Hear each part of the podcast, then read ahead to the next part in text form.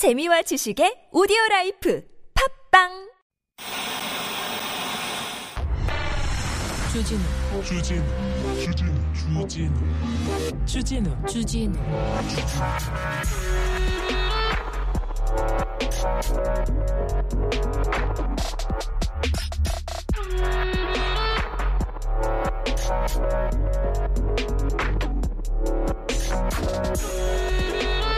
농산물 재고 관리하면서 금액 부풀려서 장부 기재하고 횡령한 사람 농협 직원 구속됩니다. 체포영장 받았습니다. 대리점이랑 짜고 허위 계약 맺어서 수수료 가르친 직원 필리핀 도망갔다 잡혀서 재판 받습니다. 잘못했어요. 벌 받아야 됩니다. 그런데요. 정말 큰 도둑이 있습니다. 대통령이란 권력을 가지고 권력을 가지고 뇌물을 받아먹은 사람이에요. 자리를 팔아. 대통령이 자리를 팔았어요. 매간 매직. 오휴, 그런 사람이 있어요. 그런 사람한테 뭐라고 했냐.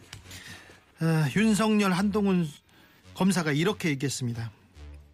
이명박 피고인은 국민에게 위임받은 대통령의 직무 권한을 사익 추구의 수단으로 삼았다. 극단적인 모럴 해저드다. 전례 찾기 어려운 부패 사건이다. 어, 그리고 소설 같은 범죄를 저지르고도 책임 회피에 몰두하고 있다. 요렇게 얘기해가지고 구속됐어. 구속됐는데 잘못했으면 구속되면 감옥에 가야 되는데 이분은 감옥에 안 갑니다. 병원으로 갑니다. 그리고 언제 구속됐냐? 18년 3월 22일 날 구속됐지 않습니까? 그런데 그분 병원에 있지 구수 병원에 있지 집에 있지 감옥에 별로 없었어요. 절반도 없었어요. 이거 좀 이상하잖아요. 맨날 변호사 접견 변호사 접근을 그렇게 많이 할 수 있나? 뭐 특별 접근 생일날 특별 그, 아니 특별한 날 챙기고 생일 챙기려고 하면 죄를 짓지 말아야지. 왜 감옥에서 그걸 챙겨 먹고 있나? 그런데 이상하잖아요. 특혜잖아요. 일반 사람은 전혀 그렇게 안 되지 않습니까? 그런데 이분 석방됩니다. 나이 먹었다고. 건강 안 좋다고. 건강은 나도 안 좋아. 건강은 나도 안 좋아요. 건강은 어, 나이 드시면 다 안 좋아요 그런데 이렇게 헌법을 훼손하고 정말 큰, 큰 일을, 소설 같은 범죄를 저지른 분인데 국민 통합을 위했다고 이렇게 얘기합니다. 국민 통합하고 이렇게 큰 도둑을 봐주는 거하고는 이건 좀 다른 차원의 문제인데 옛날에 그런 얘기를 윤 모 검사가 그렇게 얘기했는데 도둑놈 봐주는 게 무슨 통합이냐? 그게 정치하고 무슨 상관이 있냐 얘기했었는데 이건 조금 너무한 거 아닌가? 그런데 다 이건 좀 너무해요. 특혜예요. 이런 목소리보다는 특별 사면해야 된다. 풀어줘야 된다. 그런 얘기만 있어서 아좀 비도 그래서 조금 이상하다. 왜 이런 얘기는 안 할까? 각하의 얘기는 또 내가 해야 되는구나 내가 각하를 쫓다가 아 이제부터는 각하가 나를 쫓겠구나 나는 쫓기게 되겠구나 그런 생각을 하게 됩니다. 여기는 순수 음악 방송 아닌 밤중에 주진우입니다.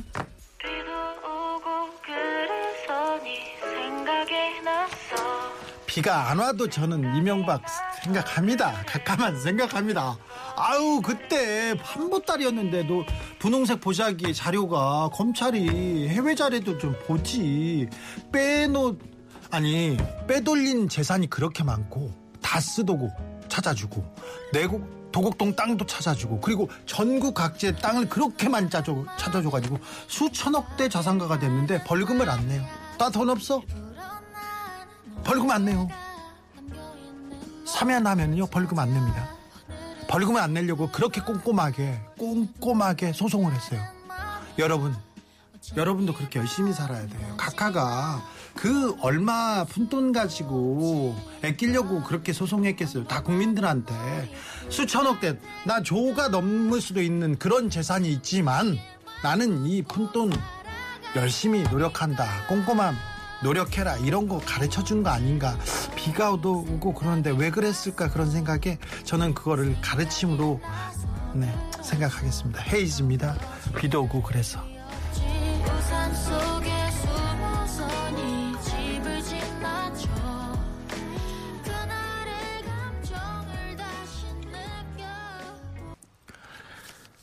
비 오는 수요일입니다. 6월 29일 안님밤중에 주진우입니다. 6월 29일은 역사적으로 굉장히 민주화의 진전이 있었던 그런 날인데요. 비 오는 수요일입니다. 아, 오늘 오후에 비를 만났는데요. 앞이 안 보이게 오더라고요. 제 앞에 우산 쓰고 가시는 분은 우산이 필요 없더라고요. 그래서 아, 이번에는 소나기성 장마라고 소나기가 계속 옵니다. 장마처럼 지리하지도 않습니다. 막 퍼부으니까 각별히 조심하셔야 됩니다. 네. 조심하셔야 됩니다. 맥스 데모님께서 상 주는 것이 사람들 마음을 감복시키지 못하고 벌 주는 것이 달갑지 않으면 누가 법을 따르려 하겠습니까? 오, 그렇죠. 그렇죠. 보아님 자기들이 구속시켜 놓고 자기들이 풀어줌 그래서 이번에 형집행정지로 풀어준 거예요. 이번에 수원지검에서 형집행정지 위원회라고 꾸렸잖아요. 검사들이 자기들이 도장 찍기 싫을 때 그때 꼼수로 위원회를 만들어 가지고 이렇게 이렇게 내주려고 하는 경우도 있는데 형집행정지란 게 뭐냐면은 너무 아파가지고 죽을 것 같아가지고 이 사람은 이 사람은 지금 감옥에 두면 안 돼요. 치료받아야 돼요. 그때 그때 내주는 거예요. 강금원 회장이라고 있었습니다. 노무현 전 대통령의 가장 측근 있고 친한 친구였는데 그분이 그분이 감옥에서 나 아프니까 병원에서 아프니까 수술 받아야 되는데 바깥에 안 내보내줘 가지고 나중에 나중에 나오셔가지고 수술했는데 늦고 그래서 돌아가셨어요 그때는 그런데 이명박 학과는 감옥에 가자마자 병원에 계세요. 사위가 주치의야. 그래가지고 맨날 아프대요. 서울대에서 맨날 계세요. 지금도 서울대에 있어. 형 집행정지. 그래 감옥에서 말고 병원 가라. 집에 가서 요양해라 이렇게 했는데 집에 가서 요양하는 사람한테 요, 집에 가라 이게 무슨 말인지 모르겠습니다. 그리고 8.15 특사를 해주려고 8.15 특사를 해주기 위해서 형 집행정 야 몸도 아프고 나이 드는 사람 아니냐 그래서 자기네들이 구속시켜 놓고 자기네들이 풀어주기 조금 멋쩍으니까 형집행정지를 썼다고 저는 강력하게 의심하고 있습니다. 제가 각하 챙기는 사람은 주디뿐 제이소녀 각하에 대한 저 연구자기 때문에 이거는 제가 네 단언컨대 거의 확신할 수 있습니다. 에블리님이 벌금은 아니 벌금은 다 받고 사면해 줘야 되는 거 아니에요?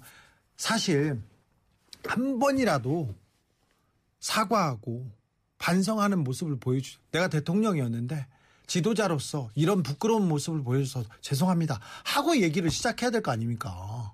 내가 대통령이라는 자리에서 뇌물 취했습니다. 이거 잘못했다는 얘기는 해야 될 거 아닙니까? 정치 공작이래. 정치 공세였고. 그 정치 공차, 정치 공세의 맨 앞에서 한 사람이 누구예요? 윤석열 대통령 아니에요. 한동훈 법무장관 아니에요. 그 검사들한테 정치 공세라고 했는데 정치 공세라고 아직도 하고 있어. 벌금 내라, 배째라, 나 없다, 돈 없대요. 그렇게 돈 많은 사람이. 어떻게 생각해야 됩니까? 이걸 또 국민통합이래, 풀어주는 게. 나 잘못 안 한, 잘하고 한 거 없다고 이렇게 얘기하는데. 제가 챙길 테니까 여러분은 화내지 마시고. 네. 각하는 제가 챙기겠습니다. 걱정 마시고요. 네. 각하는 제가 챙길 테니까 걱정 마시고. 네. 여러분은 여러분만 행복하시면 됩니다. 방송에서 만나면 배울 게 많은 정말 배울 게 많은 두 분입니다. 에, 가능한 한 법정에서는 마, 만나지 마시고요. 그런 일은 없어야겠습니다. 김필성 김소라 필소구 잠시 후에 시작합니다. 자 물어보고 싶은 게 있었어요. 네 애정 상담 고민 변호사한테 해도 되나요? 아, 가능합니다. 법률적으로 순수하게 상담해 드리겠습니다. 문자는 샵 051 짧은 건 50원 긴 건 100원이고요. TBS 앱은 무료입니다. 이메일 주소 있습니다. 골잼 골뱅이 tbs.서울.kr 인스타 계정 있어요. 아밤주고요. 유튜브에 아닌 밤중에 주진우입니다. 검색하시면 실시간으로 만나보실 수 있습니다. 선물 소개하고 바로 시작하겠습니다.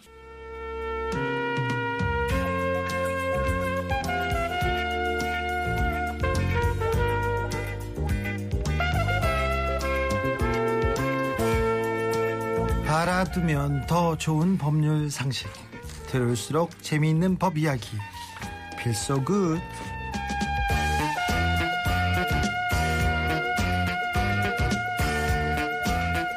처음에는 강박적으로 재미를 찾았습니다. 이제는 재미를 포기했나 봅니다. 얘기는 재미없는데 의미는 있어요, 항상. 네. 이과 출신 김필성 변호사. 네, 안녕하십니까. 네. 김필성입니다. 7480님께서 필변 실망이에요. K방송국에 나오는 거 봤는데요. 괜히 낯설어졌어요. 진짜 변호사 같았어요. 네. 실망입니다. 아, 네. 죄송합니다. 네. 처음에는 방송이 어렵나 했어요. 근데 이제 방송을 가지고 놀아요. 낄기 빠빠. 낄 때 제대로 끼고 빠질 때 제대로 빠집니다. 발레하는 변호사 김소라. 안녕하세요. 네. 김인설님. 저번 주 김서로 변호사님 못 보니까 병 생길 듯 김인설님 정신 차리세요. 네. 정신 차려야 됩니다. 네티나무님, 아, 애정 상담은 필변한테 합시다. 이렇게 얘기합니다. 김소라 변호사님, 그렇게 팬들이 늘었다면서. 감사합니다. 네. 끝났어요? 믿을 수 없네요. 네. 어, 저, 김필성 변호사, 요새 재밌는 일이 뭐가 있습니까? 요즘 뭐 세상이 재밌지는 않으니까요. 네. 뭐그 재밌는 일은 없는 것 같습니다. 그래요? 네. 김소라 변호사는요? 재밌는 일이요? 네. 전혀 없어요. 그래요? 아니 재판 뭐 그렇 아니면 어, 피고인들 피의자들을 이렇게 대, 대변하면서 아 오늘은 그래도 의미 있다 그런 생각할 거 아니에요? 별로예요? 네 알겠습니다. 일로 하면 뭐 그렇죠. 일이 네. 재밌으면 병원 가야 된다고 했어요. 그래요? 네. 돈 주잖아요. 아무튼 네. 돈을 많이 받으세요. 그럼 재밌어질 겁니다. 받은 돈 다 병원에 낼 것 같은. 어 그러면 안 되죠. 그러면 안 되죠. 김필성 변호사 네. 제가 오다가요 네. 한 여관 모텔 사장이에요. 투숙객의 성관계 소리를 1325회 녹음하고 녹취했던 사람이 있습니다. 근데 집행유예 받았습니다. 왜 집행유예인가요? 1325회 이렇게 녹취했으면 수천 번 더 녹음했을 텐데. 이거 범죄 정보로 이용될 수도 있고, 이거 뭐 신음소리, 뭐 신음소리만 녹음하는 그런 변태는 아닐 거 아닙니까? 또 다른 2차 범죄가 나올 수도 있지 않습니까? 왜 집행유예입니까? 그러게요. 왜 집행유예? 똑바로 얘기를 해주세요. 왜 법률가들은 이거, 이거, 이런 사람들은 따끔하게 처벌해야지. 왜 그렇습니까? 그러니까 통신보 통신비밀보호법 위반일 텐데요. 일종의 도, 통신비밀보호법상 도청에 해당되는 케이스일 텐데. 도청이잖아요. 예, 보통 도청 같은 경우에는 꽤 중하게 처벌이 되거든요. 그렇죠. 이게 횟수가 그렇게 많고 내용들도 상당히 불량한데 사실 뭐 이제 이게 성폭력 관계는 아닐 겁니다. 음, 음성 녹음하는 거는 성폭력 관계는 아니니까. 근데 이거 그 어쨌든 그런 수치심이나 이런 것도 불러일으키는 일인데 가볍게 나온 건 좀 약간 저도 이해하기는 어렵네요. 김소라 변호사님 어떻게 보세요? 근데 방금 그 말씀하신 내용 중에 앞으로 다른 범죄 할 수도 있기 때문에 중하게 처벌해야 되는 거 아니냐는 거는 지금까지는 죄를 저지른 게 없으니까 지금까지의 죄만 가지고 처벌해야 되기 때문에 앞으로 이 사람이 이럴 것이다 하고 단정적으로 중하게 처벌하는 건 좀 어려울 것 같아요. 그거는 어렵지만 1325회 녹취다. 그러면 더 많은 그 횟수를 보더라도 이 사람이 그냥 초범으로 그냥 호기심으로 감경 사유가 별로 없는 거 아닙니까? 저는 사실 개인적으로 감옥에 가둬놓고 자기가 녹음한 거 1325번 똑같이 들려줘야 된다고 생각하는데 네. 근데 법이 또 언제나 우리 마음대로 작동하는 건 아니니까요. 어떤 사람한테는 그렇게 관대해요. 어떤 사람은 감옥에 갔는데 감옥에 가도 아 님은 감옥에 갔는데 감옥에 가지 않았어요. 절대 보내지 않고 병원에 계시다가 형집행정죄로 나옵니다. 이것도 말이 됩니까? 그러니까 법이 사실은 법의 가장 중요한 특징 중에 하나가 만연 앞에 평등해야 된다는 건데 네. 만연 앞에 평등하지 않은 경우들이 꽤 있죠 우리나라에서. 네. 그래서 뭐 그런 말씀하신 다 이분 이 모텔 주인이 뭐 그런 건 아닐 것 같긴 합니다만 말씀하신 케이스 지금 말씀하신 케이스 같은 경우에는 법이 과연 모두에게 평등한지를 좀 생각하게 만드는 일이긴 합니다. 그리고 법이라는 게 똑같은 죄를 저질렀을 때 면석이 면석이를 비하하는 건 아닙니다. 죄송합니다. 면석이와 시장과 대통령과 비슷한 범죄를 저질렀을 때 대통령 권력 있는 사람이 훨씬 중하게 처벌돼야 되는 거 아닙니까? 저기 얼마 전에 제가 통계를 봤는데요. 업무상 횡령, 그러니까 이제 돈을 이렇게 하는 경우에 몇백억, 500억이던가? 제가 정확히 기억 안 나는데 몇백억 이상의 이상의 재벌 총수들이나 대기업 이상인 경우에는 거의 거의 집행유예로 나오는 케이스가 그렇죠. 지금 그렇다고 하더라고요. 네. 1, 2억을 이렇게 횡령하잖아요. 그다 구속인데 그 수백억, 네. 수천억 대 그 저 횡령 액수 있지 않습니까? 거의 다 무죄, 무죄가 아니라 집행유예거나. 예, 집행유예로 풀려납니다. 네. 그래서 사실 그런 걸 보면 우리나라가 아직 그런 쪽에서 갈릴 길이 좀 멀지 않나 이런 생각이 들어요. 네. 삭발이라도 좀 하세요. 아니, 뭐 원래 머리숱이 별로 전 없어서. 네, 알겠어요. 네, 죄송합니다. 네. 제가 지금 변호사님한테 할 얘기는 아닙니다. 아닙니다. 관음증 집행유예입니까? 이거 좀 문제가 있는 것 같아요. 얘기합니다. 네.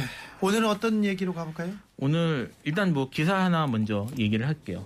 그 저기 어제 판결이 2심 판결이 나왔다는데 어떤 남편이 그러니까 70대 남성인데 그 부인을 하고 싸우고 나서 부인에게 부인을 칼로 찌른 거예요. 아이고. 칼로 찔러서 다치게 해놓고 그리고는 이제 이게 문제가 돼서 법정에 이제 서게 되니까 기소가 되니까 아, 저 아내가 자해한 거다라고 주장을 했어요. 칼로 찔렀어요. 이거 예. 살인 미수인데 예. 아내가 자해했다고 아내가 거짓말까지 했네. 네, 그런 얘기까지 해서 1심에서 이제 징역 7년이 나왔는데 네.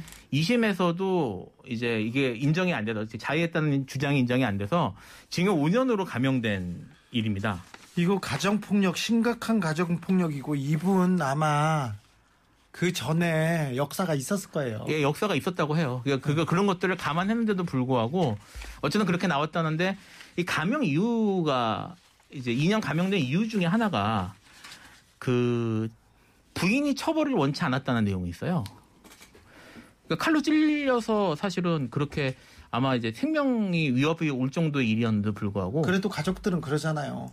폐륜아들 있지 않습니까? 부모를 때리는 부모 존속살, 부모를 때리는 그런 아이들 그 못된 자식들이 있는데 그런 사람들도 다 부모들은 처벌하지 말라고 얘기합니다. 근데 이거 그래서 감경해 준 겁니까? 이 감경 이유 중에 하나로 지금 들어가 있습니다. 김소라 변호사님 형량이 어느 정도가 적당할까요? 음, 연세도 많으신데 너무 심한 범죄를 하셔서 뭐 제가 어떻게 남은 생 남은 생은 감옥에서 편히 보내시는 게 전 좋을 것 같은데. 그렇죠. 네. 아유, 김선아 변호사님, 찬성. 네, 찬성. 아, 이분 나와봤자, 뭐, 괴로울 것 같고, 부인 더 괴롭힐 것 같고, 또 폭력 쓸 것 같고, 그러니까 이런 분은, 후한무치한 이 남편분은 감옥에서 더 계시는 게 나은 것 같은데, 5년입니다. 사실 뭐 가정폭력이나 이런 것들은 그동안 오랫동안 문제가 되어 왔고요. 뭐 다 아시겠지만 옛날 같은 부분, 옛날 뭐 몇십 년 전만 하더라도 가정폭력이 없는 집이 드물 정도로 사실은 흔하게 있었던 일이고. 네.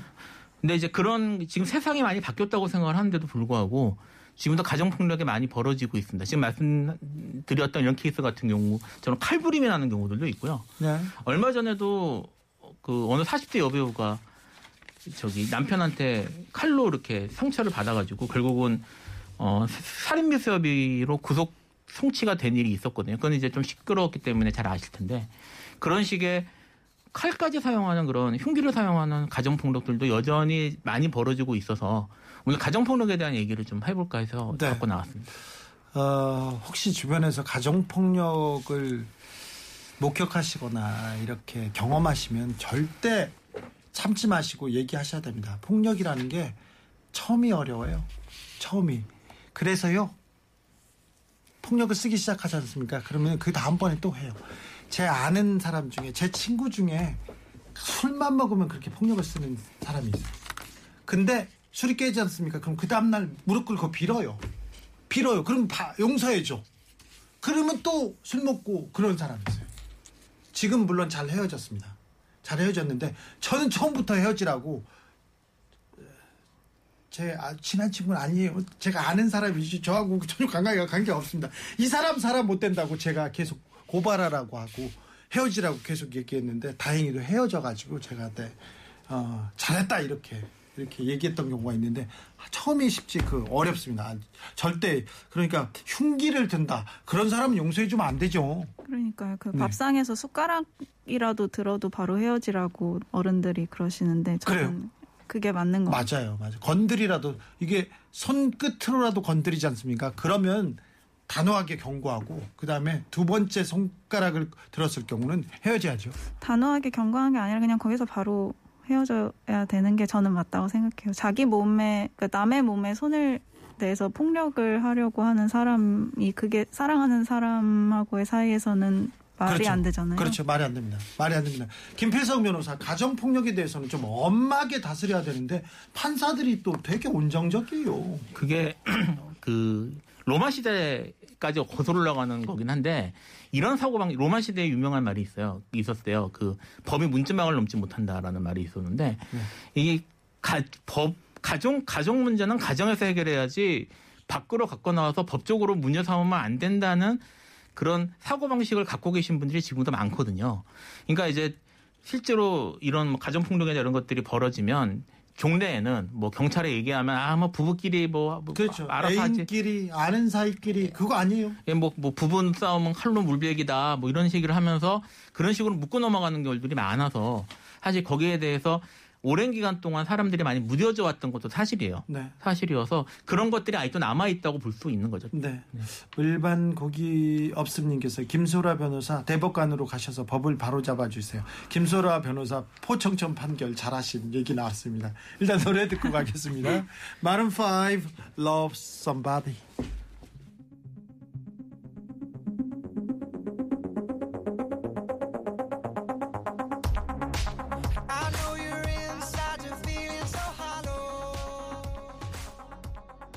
MB형이 석방되니 청계천이 통제됩니다. 그건 아닙니다. 그거는 좀 인과관계가 아닌 것 같습니다. 네, 그거는 접어두시자고요. 오늘이님께서 필성형 아, 네. 전 마누라한테 맞고 살아요. 이건 어떻게 됩니까? 아, 이게 이제 진심으로 하시는 말씀이신지는 잘 모르겠는데 네. 아, 잘 아시다시피 대부분의 경우는 남성이 여성을 때리는 경우가 많습니다. 근데 의외로 부인한테 맞는 남편들도 꽤 있어요.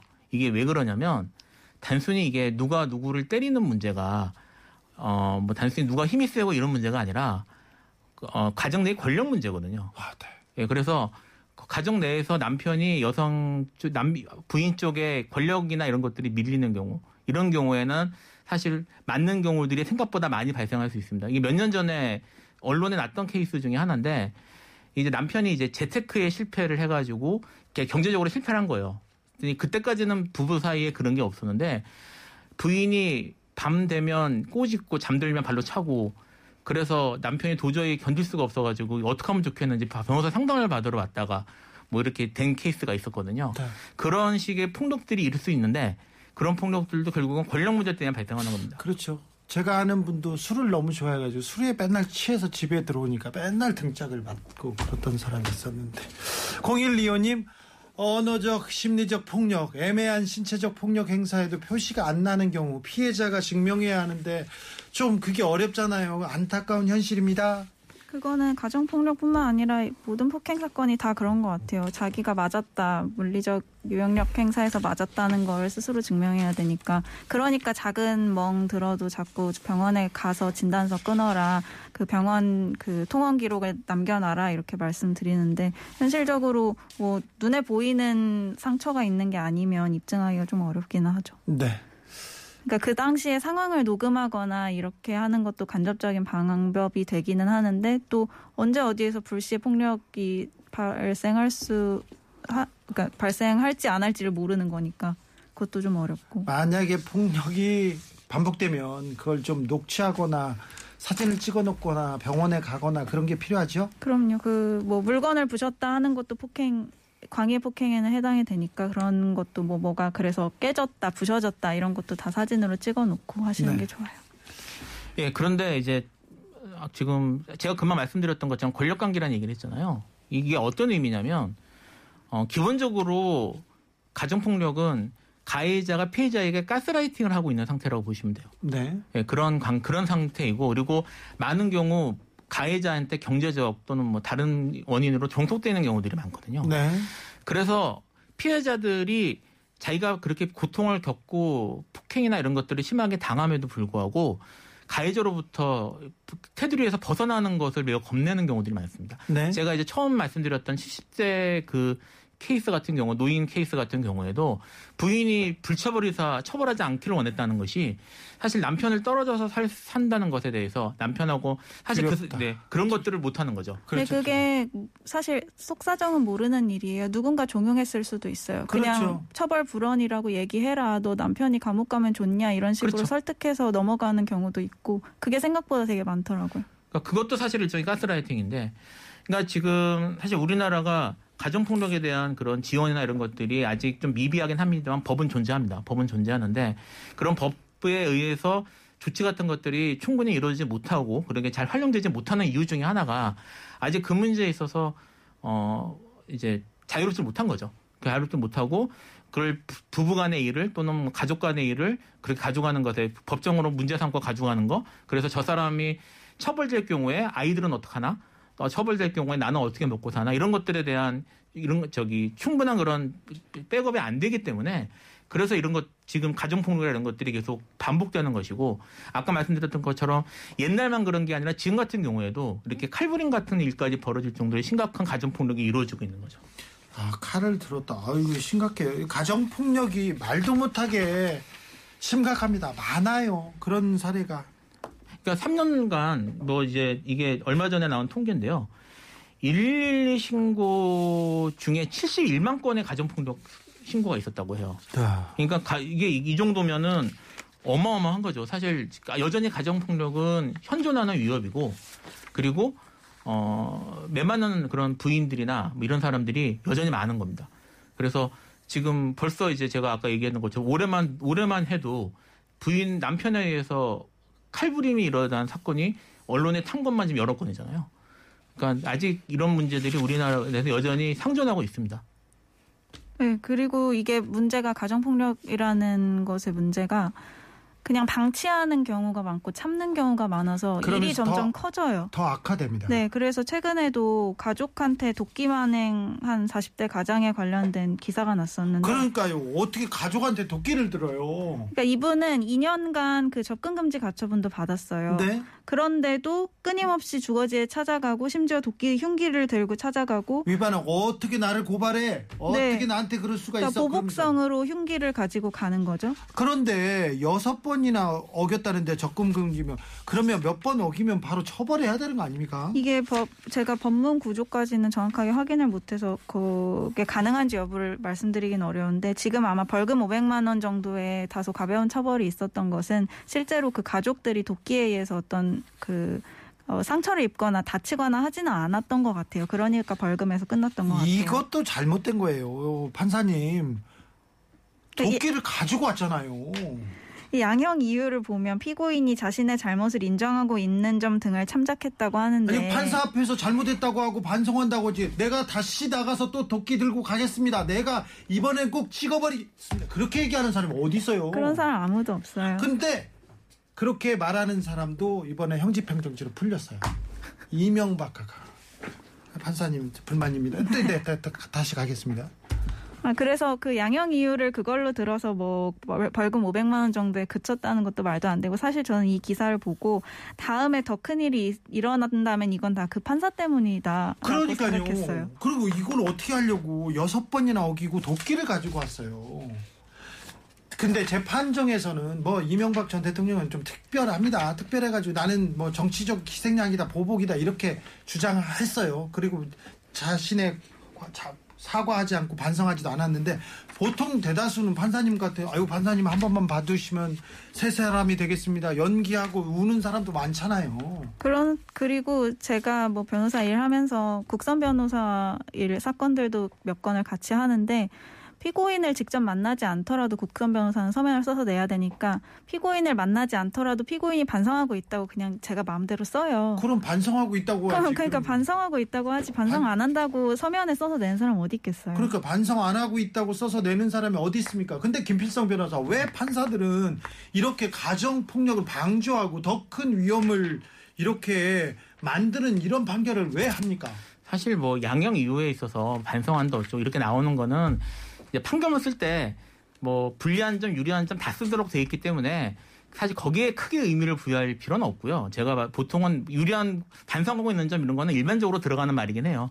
이 중요한 거는 그래 절대적인 판결이나 이런 것들이 어떻게 이루어지는지가 문제인데 지금 말씀하신 것처럼 가정 폭력에 대해서는 좀 가볍게 보고 그리고 뭐 아니면 가- 집안끼리 아, 해결하지. 그다음 그런 것들. 그다음에 아까 말씀드렸던 것처럼 뭐첫 당연히 피해자나 이쪽에서는 처벌 불허나 이런 의사가 나올 수밖에 없는 상황인데도 불구하고 그런 것들을 중요한 양형 사유로 보고 이런 것들이 사실 문제인 거죠. 여기에 대한 경각심이나 이런 것들이 사회적으로 부족한 겁니다.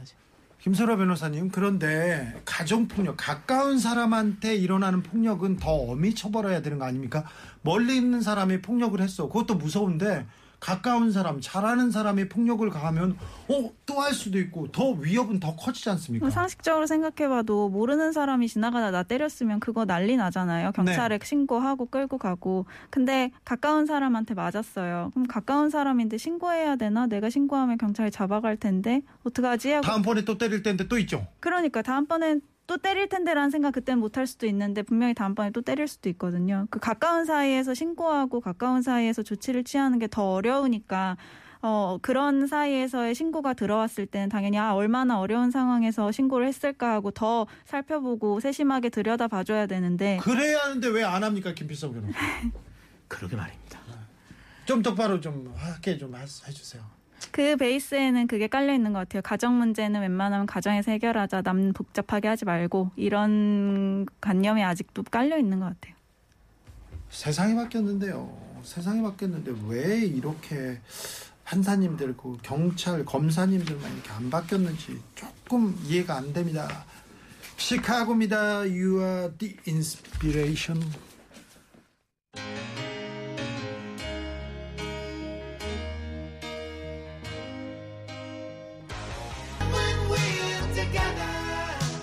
가정 폭력에 대해서 여러 고민 아, 나누고 있습니다. 어, 이제는, 이번에는 좀 약간 다른 얘기를 해보겠습니다. 지금 이제 주로 얘기한 게 남녀 간, 특히 부부 간의 폭력에 대한 얘기를 했는데 사실 가정 내 폭력의 가장 큰 피해자는 자녀인 경우가 많아요. 그러게요. 예, 자녀인 경우가 많고 이번에 완도에서 있었던 사건도 그 10살짜리면 10살이면 벌써 자아가 세계관이 생기기 시작했는데 그 불쌍한 애는 무슨 하, 생각을 했을까요? 얼마나 무서웠을까요? 왜 그렇게 하는지 그리고 또 언론에서 그 아이의 이름을 가지고 사건 이름을 붙이니까 그 아이의 친구들은 얼마나 트라우마가 클까요? 뭐 그런 생각도 있고 끔찍해 죽겠어요. 그리고 폭력이 있고 그러면 그걸 본 아이들 얼마나 어렵겠습니까? 얼마나 무섭겠습니까? 그러니까 뭐 잘 아시겠지만 최근 몇 년간 뭐 이제 부모에 의해서 또는 뭐 이제 뭐 부모 양부모 아니면 뭐 이런 게 의해서 사실 폭행이나 이런 거를 겪어서 결국은 이제 죽은 아이들이 있었고요. 사회적으로 많이 이슈가 됐지만 그거를 이제 구조적으로 어떻게 해야 될지에 대해서는 사실 충분히 얘기가 못 되고 있는 것 같다는 느낌이 들어요. 근데 중요한 건 뭐냐면 제가 이제 이 문제가 권력의 문제라고 얘기를 했잖아요. 이게 그 지금 초점이 이제 어린 아이들에게 초점이 가지만 실제로 최근에 있었던 뭐 판결들의 내용을 보면 그런 관계들이 성인이 된 데까지 이어지는 경우들이 꽤 있습니다. 그렇죠. 예, 그래서 뭐 최근에 이제 있었던 일 중에는 어떤 일이 있었냐면 모녀가 그러니까 이제 엄마도 그렇지만 딸도 그렇게 폭행을 많이 당했대요. 당했는데 이게 그 아이 이제 딸도 이제 스무 살이 넘었으니까 아, 아버지 아빠한테 이제 아빠가 막 또 난리를 치고 막 폭행하려고 그러니까 이제 초달 이제 한마디 한 거예요. 한마디 했더니 배를 걷어차고 그 다음에 얼굴을 안경 낀 얼굴을 주먹으로 막 때리고 그래가지고 눈에 피멍이 들고 그렇게 해서 과도까지 가죠. 네 가져오고 막 그런 식으로 폭행을 맞아서 아이고 예, 결국은 실명 위기까지 갔다 갈 정도로 심하게 이제 피해를 봤습니다. 결국 그래서 이제 하- 저기 처벌을 결국 하- 처벌을 받게 되었는데 어 그렇게 어를 그렇게 나- 성인이 된 경우에도 어렸을 때부터 그렇게 20년간 맞았다 그러거든요. 그러니까 어렸을 때부터 그런 관계는 사실 성인이 될 때까지도 권력 관계로 이어지는 경우들이 있습니다. 지금 제가 든, 말 예로 든 거는 이제 부녀 관계인 경우인데 최근에 어떤 일이 있었냐면 아들인 경우도 있었어요. 그러니까 아들도 아버지한테 그렇게 폭력적인 아버지 밑에서 컸는데 이 아버지하고 이제 크면서 아이는 아- 아들도 성인이 돼서 취직까지 하고 직장 생활을 하는데 이 아버지가 자기가 아들이 원하는 대로 해주지 않는다는 이유로 폭언과 폭행인가 이런 것들을 하면서 결국 아들을 엄청나게 많이 괴롭힌 거예요. 직장에까지 연락을 하고 막 그러면서 그래서 결국은 아들이 아버지를 뭐 이제 가정폭력으로 고, 고소고발하는 일이 있었는데 그래서 이제 처- 처벌을 받았습니다. 처벌을 받았는데 사실 아버지 아들이 이제 성인이 돼서 직장을 다닐 정도까지 되면 아버지는 나이가 먹었을 거고 그래서 힘이나 이런 걸로는 아들이 사실 아버지를 당연히 이길 거란 말이에요. 그럼에도 불구하고 아들이 이렇게 끌려다니면서 이제 계속 아버지한테 괴로움을 당했던 거죠. 근데 이 경우에는 물리적인 폭행이 있었 건 아니지만 아니고 아니지만 그 막 하루에 20통 넘게 문자를 보내면서 가만두지 않겠다. 나한테 용서를 구하해라. 이런 식으로 협박을 했대요. 그러니까 그런 식의 협박이 먹히는 상황이었던 거예요. 그러니까 그게 그 그래서 사실 가정폭력이라는 이름이 이름이 아까 말씀드린 것처럼 부녀 부모 자식 간에 이루어지는 경우들이 많고요.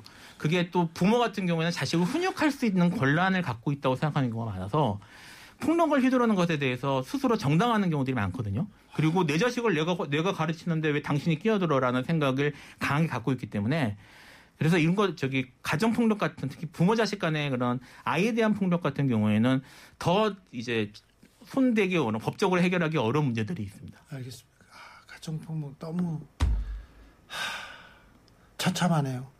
다음 시간에는 무조건 이혼의 행복, 이혼 잘하는 법 그거에 대해서 하겠습니다. 네. 음, 이혼을 해야 될 사람한테는 어떻게 잘할 건지 거기에 대한 법률적 조언을 구하는 시간으로 하겠습니다. 최성애님께서 가정 폭력에서 벗어나기 위해서 10년이 걸렸네요. 헤어지려고 하면 가족들 해코지 한다고 그러고 가족들도 못 만나게 하고 그래도 헤어지려고 애하고 집도 나가봤지만 집 나가면 도와줄 사람도 없고요. 나라에서는 법적으로 이혼 안 했으면 도와줄 수 없다고 하고요.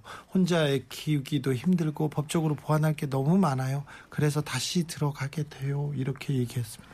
예, 지금 말씀하셨던 내용이 사실 현재 한계입니다. 이것 때문에 처벌 불원 의사도 나오는 거고요. 음. 합의하는 경우도 나오는 거고 결국은 다시 들어갈 수밖에 없는 거예요. 아이들 같은 경우도 사실 그렇게 해서 부모가 폭력을 휘두를 경우에 아이가 부모하고 떨어져서 커야 되는데 부모를 그러면 이제 뭐 고아원을 보내나 이런 문제들이 생기잖아요. 근데 우리나라에서 가정 폭력에 대한 시설에 대한 근거 법률들은 만들어져 있지만 실제로 가보면은 매우 열악하다고 합니다. 네. 그래서 뭐 그런 것들이 지금 사실 지원이 제대로 안 이루어지고 있는 것이죠. 제 사실 제 주변에도 어, 어렸을 때부터 수십 년간 아버지로부터 폭행을 당한 친구가 있었어요. 어머, 엄마랑 같이. 그래서 그 친구는 대학교에 오자마자 아버지랑 연을 끊으려고 각 갖은 노력을 다 했는데도 아버지가 전화번호 바꾸면 어떻게 해서 알아내서 다시 연락하고 또 찾아오고 이렇게 해가지고 결국 그 친구는 도피하듯이 결혼을 했어요. 결혼해서 남편을 방패막이 삼아서 완전히 아버지랑 연을 끊으려고 했는데 아버지가 그때부터는 동정에 호소하시더라고요. 내가 이렇게 연로하고 이제 너 너한테서 부양을 받아야 되는데 딸이라고 있는 게 나를 부양하지도 않고 불효녀가 따로 없다 이런 식으로. 그래서 그 친구도 그 굴레에서 벗어나지를 못하더라고요. 그래서 그게 어떤 큰일이 나야지만 그리고 처벌이 있어야지만 분리시키는 환경이 아니라 위협이 있고 내가 내 생존의 위협이 아니더라도 내 생활의 위협을 느껴요 하면 그걸 진지하게 받아들이고 도와줄 수 있는 시설들이 좀, 어, 차곡차곡 잘 정비돼서 확충이 돼야 될 것 같아요. 그러게요. 이것도 사회적인 고민이 필요합니다. 혼자서 두 개 이렇게 외롭고 외롭게 그렇게 고통에 빠져 있도록 만들어서는 안 됩니다. 이거 좀 사회가 좀 안전망이라고 해야 되나요? 도와줘야 됩니다. 그러니까 지금 사실 이제 오늘 오늘 방송에서도 처벌의 수위가 뭐 충분하지 못하다 이런 얘기가 주로 나왔지만 모든 저기 것도 모든 다른 것도 마찬가지지만 이 케이스 같은 경우도 처벌도 처벌이지만 그런 약자들, 피해자들을 어떻게 보완하고 어떻게 지원하는지에 대한 시스템이 사실은 매우 중요해요. 그런 것들이 잘 되는 게 중요하고 그리고 가정 저기 자녀 간의 폭력, 자식에 대한 폭력에 대한 얘기를 나온 게 하나 더 말씀을 드리면 훈육에 대한 권리. 그러니까 아이들을 혼내고 이제 뭐 예를 들어 회초리 들고 할 수 있는 권리가 원래는 우리나라 민법에 있었는데 그게 사라졌습니다. 그래서 이제는 법적으로 아이들에게 훈육을 목적으로 회초리를 한다거나 이런 것들도 원칙적으로는 처벌될 수 있어요. 그런 거는 사라졌기 때문에. 좋지 않아요. 아이들을. 아니, 생각이 있고 다 사람인데, 뭐, 매를 들지 않아도 다 말 듣습니다. 매를 들어도 말 안 듣, 안 들을 사람들은 다 안 듣고요. 그러니까, 이 회초리를 듣는 것 자체가 잘못됐다고 좀 생각해야 될 것 같아요. 그러니까 뭐 아이를 엄히 가르쳐야 될 필요도 있을 수는 있지만 사실은 그런 사람들의 가장 큰 문제는 뭐냐면 밑에 사고방식의 아이는 내 거다. 내 소유다. 내 마음대로 할 수 있다는 생각이 있는 거고요. 아까 말씀하셨던 뭐 지금 이제 또 사고 하나 났는데 그 아이 사실 본인이 뭐 삶을 뭐 정리한다고 하더라도 그거를 아이에 대해서도 그렇게 할 수 있다고 자기 생각하는 생각 자체가 아이의 목숨과 아이의 삶 자체의 삶을 내가 지배한다는 생각 때문에 그런 것이거든요. 그런 사고 방식이 근본적으로 잘못됐다는 걸 좀 사람들이 인식을 해야 될 것 같아요. 이런 이런 사회적 문제에 대한 접근 방법 자체가 저는 잘못됐다고 생각하는데 어떤 사고가 크게 나서 누구 사건 무슨 사건 이름이 붙은 다음에서야 부랴부랴 뭐 국회의원들도 관심을 갖고 경찰에서 뭐를 설치하고 뭐를 발의를 하고 한다고 하는데 그런 일이 안 일어나려고 법 만들고 나쁜 사람 처벌하는 거잖아요. 그러니까 처음에 법 만들 때 제대로 만들어 놓고 처벌할 때 엄하게 처벌을 해놔야 그게 그 악순환을 근절시킬 수 있는 방법인데 맨날 그렇게 늑장 대응하는 게 저는 너무 큰 문제인 것 같아요. 그러니까요. 사고 나고 나서 나서 에휴, 안타깝습니다. 가정 폭력 누가 하자고 그랬어요. 비 오는데. 제, 제가 그래요? 죄송해요. 아 잘하셨어요. 아, 김선아 변호사가 했다면 잘했다고 해야지 뭐 어떻게. 김필성이 했으면 큰일 날 뻔했어요. 좀 무거운 주제지만 사실 네. 아마 많은 분들이 청취자분들이 직감적으로 보시거나 경험하신 게 있을 거예요. 그래서 네. 얘기한 겁니다. 그러니까 오늘은 네, 가정 폭력 에 대해서 얘기했고요. 다음 다음 주에는 행복한 이혼 방법 이런 거 있지 않습니까? 행복한 그렇게 가겠습니다. 엔돌피님, 애들은 사랑만 듬뿍 주어서 키워야 됩니다. 그러면 사랑하기에도 시간이 없어. 뽀뽀하기에도 모자라는데 뭐 누구를 손내요. 이거 가는 중님 아동보호 시설이나 사회적 약자를 위한 국가적 지원 시설이 있어야 됩니다. 반드시 필요합니다. 그리고 우리가 이제 여기까지 어, 신경을 써야 될 때가 왔어요. 그렇잖아요. 그렇죠. 네. 선진국이라면서요.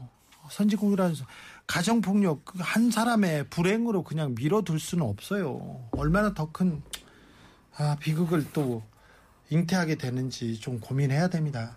이렇게 자해, 자꾸 물리로 끌어올리고 토론하고 그게 좋은 것 같습니다. 이런 고민이 국회에서도 돼야 되는데 국회가 안 열려가지고. 네. 같이 갑시다 님이 서울변 국회로 가야 할 듯, 필변도 가야 할 듯, 이렇게 얘기 많이 하시는데요. 일단 아밤주에서 예, 살아남아야 할 듯. 네. 일단 제가 이분들한테 살아남아야 할 듯. 그게 또 중요한 것 같습니다. 자, 김필성 변호사, 네, 김설아 변호사, 다음 주에는 좀 행복한 얘기로. 네. 네, 네, 이혼이 행복한 얘기인가요? 아니 가정 폭력보다는 낫잖아요. 죄송합니다. 가정 폭력보다 나아요. 아 네. 김소라 변호사다가 한다고 했죠. 네, 알겠어요. 잘하셨어요. 자, 필서그 김소라 변호사, 김필성 변호사 감사합니다. 네, 감사합니다.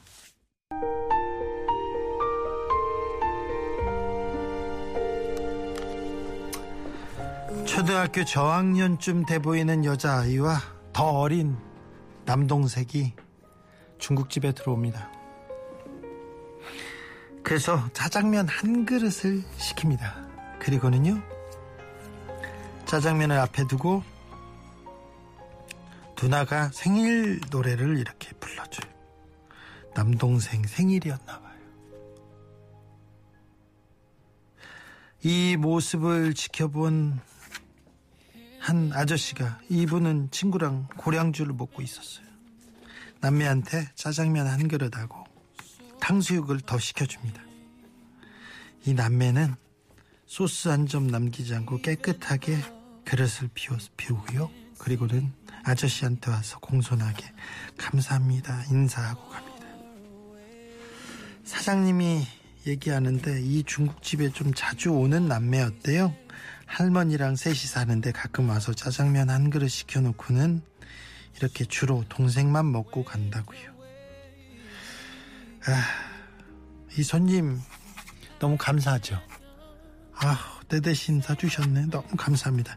사장님도 이 테이블에 고량주 한 병을 서비스합니다. 네.